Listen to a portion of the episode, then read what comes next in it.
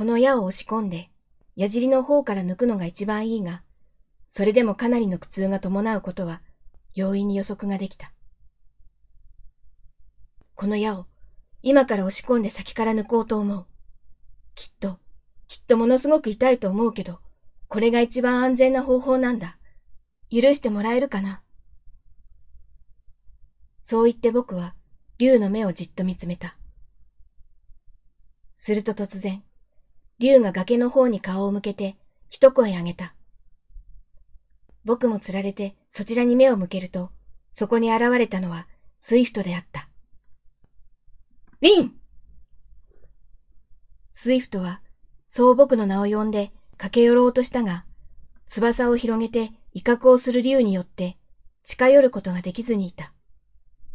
お願いスイフトは僕の大事な人なんだ。そう言って懇願すると、しばらく僕の顔をじっと見ていた竜は、ばさりと翼を畳んだ。竜ドお願いこっちへ来て手伝って戸惑った様子だったスイフトは、僕の声にハッとしたようだった。どういうことなんだ？ようやく僕の横まで来たスイフトは、竜の尾に刺さった矢を見て、すべてを理解したようだった。矢を押し込んで、先から抜こう。そう言ってスイフトは、その矢に手をかけた。痛いのだろう。叫び、暴れる竜を僕はなだめ続けた。何かを裂くような音と同時に、竜が、尾でスイフトを投げ払った。その時に、痛めている肩をぶつけたらしく、肩を押さえたままうずくまっている。